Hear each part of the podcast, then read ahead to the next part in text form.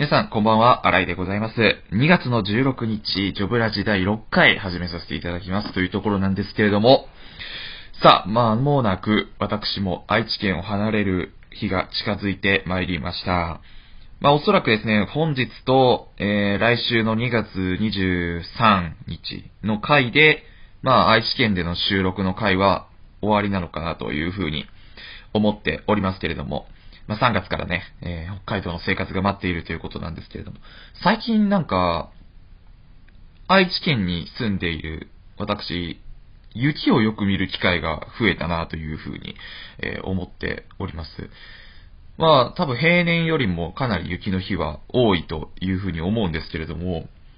ちょっと、あれですかね、こう、疑似北海道体験を、えー、天気側も、私にもたらしてくれているんじゃないかなというふうに、えー、思うんですけれども、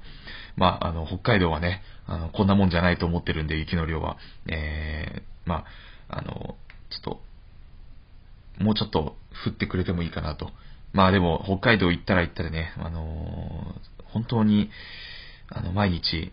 雪を見る機会がまあ嫌でもやってくるというふうに思うので、ちょっと今の間はね、あのもうちょっと青空を楽しみたいなというふうに思っております。まあ、毎日、えー、雪なのかな、ちょっとどうかわかんないですけども、まだ行ったことない、まだ、えー、しっかり住んでないのでね、行ったことないんですけれども、まあ、とにもかくにもあとにしゅうかんぐらい、あの、残りの愛知の生活楽しんでいきたいなというふうに思っております。それでは今日も始めていきましょう。リクライブラジオ、ジョブラジ。さあ始まりました。ジョブラジだいろっかい、えー、パーソナリティは新井がお送りいたします。さあにがつのじゅうろくにちということでですね、まあそのふつかまえは、えー、バレンタインデーでした。皆さん、えー、男性の皆さんは成果の方はどうだったでしょうか。まあ私はですね、あのー、まあお察しの通り、まあ、特に何もなかったんですけれども、あのー、母親がですね、えーまあ、気を使ってアルフォートをくれました。えー、なんもないんでしょと言われました。よくわかってらっしゃる。さすがうちの親でございます。えー、まあ、これでですね、まあ、大学生活がこれで終わったわけなんですけれども、まあ大学生活はよねんかん一個もなかったのかな。はい。まあ、やっぱりですね、えー、なかなか寂しい結果となってしまいましたけれども、まあ、ここからね。あの、ここからはね、あの、数ではないですから。えー、社会人になったらもう数ではなく、大切な人からの一個があれば、私はいいんじゃないかなというふうに思っておりますのでね、えー、そんな人と、えー、果たして出会えることができるのか、ということで、まあ、こうご期待というところでございます。えー、本日はですね、あの、この話は、えー、何なんでしょうね。この話はね、あの、ちょっと、本当にね、私ね、あの、バレンタインに関するお話が一つもないのでね、なんで自分も振っちゃったんだろうというふうに思いましたけれどもね。えー、本日はですね、あの、もうすぐ北海道ということで、環境の変化についていろいろお話できたらなというふうに思っております。それでは、ジョブラジだいろっかい始めていきましょう。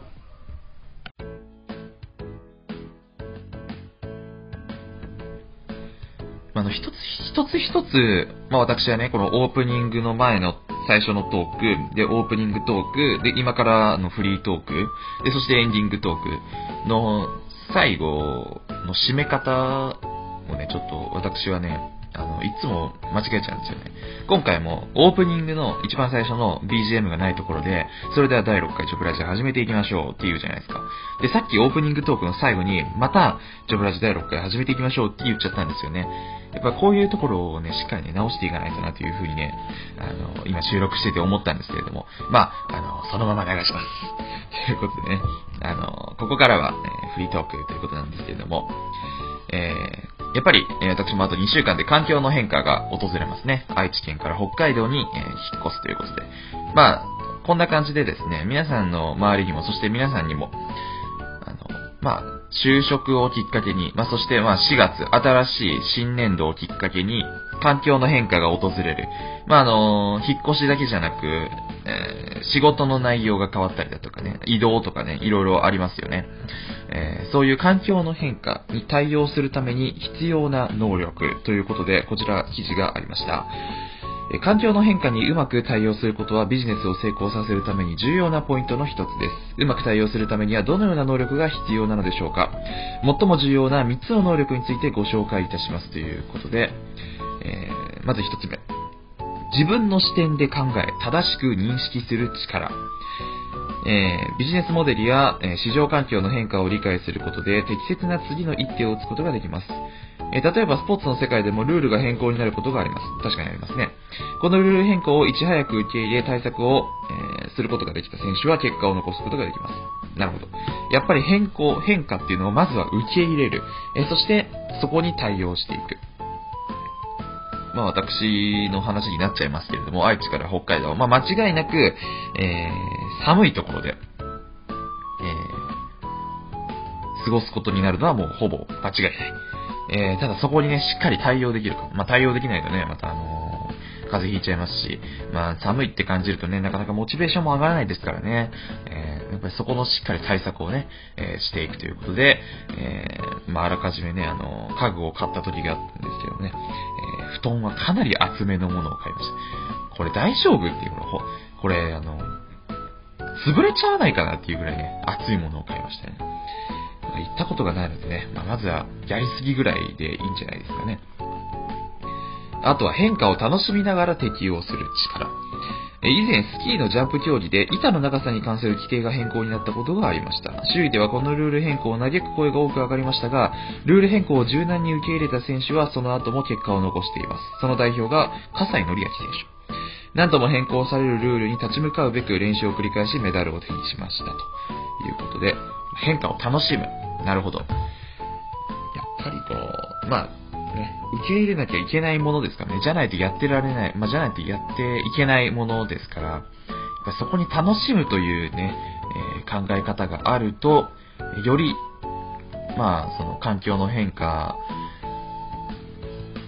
を受け入れやすくできるんじゃないかなというふうに、確かに私も思いますね。でも楽しむってなかなか難しいですよ。やっぱり、きつい時に、えー、まあでもその、そんなね、困難も楽しんでいこうっていうね、アドバイスをよく、えー、耳にしますけれども、なかなか簡単にできることじゃないですよね。うん、やっぱり、うん、な、やっぱりこの、ちょっと、どうしてもこの、下がっていってしまう、マイナスな考えを、えー、どうしてもしてしまう。じゃないかなというふうに思うんですけどもね、やっぱりそこをいかにどう楽しむかっていうのもね、考えながら、ここを楽しめるんじゃないかなみたいなね、えー、それ楽しめそうなポイントを探すっていうのも、えー、なんか環境の変化に対応できる一つの方法なのかなというふうに思っています。まあ一日の終わりにね、今日反省反省すべきことを寝る前にピックアップすると眠れなくなっちゃうなんていう風にありますからね。そこで今日一日楽しかったことを、えー、頭の中で整理してみるのもいいんじゃないでしょうかね。そういうことを続けていくと、まあ、こういう変化が訪れた時に楽しめるんじゃないかなという風に思っております。最後がコミュニケーション力。まあ、これはどれにもね、言えることですね。一人で解決できない問題に直面したとしても、周囲の人の力を借りることができれば解決できます。なるほど。えー、ちょっと飛ばして、人とのつながりを大切にするのが、えー、まあ、周りから助けてもらえるよということですかね。まあ、逆に困っている人がいたときは迷わず手を差し伸べましょう。周囲からの信頼を得ることができると、いざというときに助けてくれる人が必ず見つかりますということでね。やっぱりわからないことがあったら聞く。まあ、私も、えー、ちょっと前に東京に行ったんですけれどもね、そこでね、東京のね、パーキングってね、すっごく狭いところに止めたんですよ。で、しかも車もほんとぎゅうぎゅう詰めになっていて、で、残りいちだいだったんですね。で、私は本当に運転がね、めちゃくちゃ下手くそですので、えー、なかなかできなかったんですよ。で、そこでね、思わず窓を開けまして、あの、前に運転手がいたんですね。あの、止めたばっかの多分運転手の方がいたんですけれども、まあその人にすいません声かけまして、すいませんちょっとあのここ止めたいんでちょっとあの見てもらっていいですかって言って、ああいいよいいよっていう風にあの快く見ていただいて、本当にあの時のあの方には本当にお時間がない中多分感謝、えー、やっていただいて本当に感謝しているんですけれども、まあそんな感じでね、あの困った時は人に聞く力、まあそれがコミュニケーション力だと思うんですけれども、やっぱりそういうのは、うん、どこにでも必要なのかなというふうに思っております。私が帯広に行って内定式に行った時もですね、えー、もう飛行機だったりだとか、えー、まあ電車にもちょっと乗ったんですけど、そこでね、もう色、もう本当に駅員さん、そしてキャビンアテンダントの方にね、めちゃくちゃいっぱい聞きましたよ、もう。本当にね、あの、皆さんには本当に感謝してます。皆さんのおかげで私は内定式、帯広間に合うことができました。本当にありがとうございます。これからもね、あの、わからないことがあったらいろんな人に聞いて、もう、もうなん、もうなんかもううざいなっていうぐらいね、あの、聞いてね。まあ、逆に僕は聞かれるのを苦じゃないと思うタイプなので、あの、なんか、聞き、聞かれすぎる方が僕はいい、いいなと思ってるので、そのぐらい、まあ、あの、自分で考えて、で、答えが出ないから聞いてるはずだと僕は信じて質問にいつも答えてるので、あのまあ、これからもね、そういう考え方でやっていきたいなというふうに思います。皆さんはね、あの、人に聞くタイミングってどこだと思っておりますか？うん、私、これはちょっと一つ気になることで、人に聞くタイミングはどの辺なんだろうっていう、自分で考えて聞くのか、それとも自分で考える前にまず聞くのか、ちょっとその辺聞いてみたいなと思っております。もしご意見がありましたら、えー、エージェーアットマークリクライブドットジェーピー にお送りください。エージェーアットマークリクライブドットジェーピー メールアドレスでございます。皆さんからのメールの方どんどんお待ちしております。以上、今日は環境の変化についてトークしました。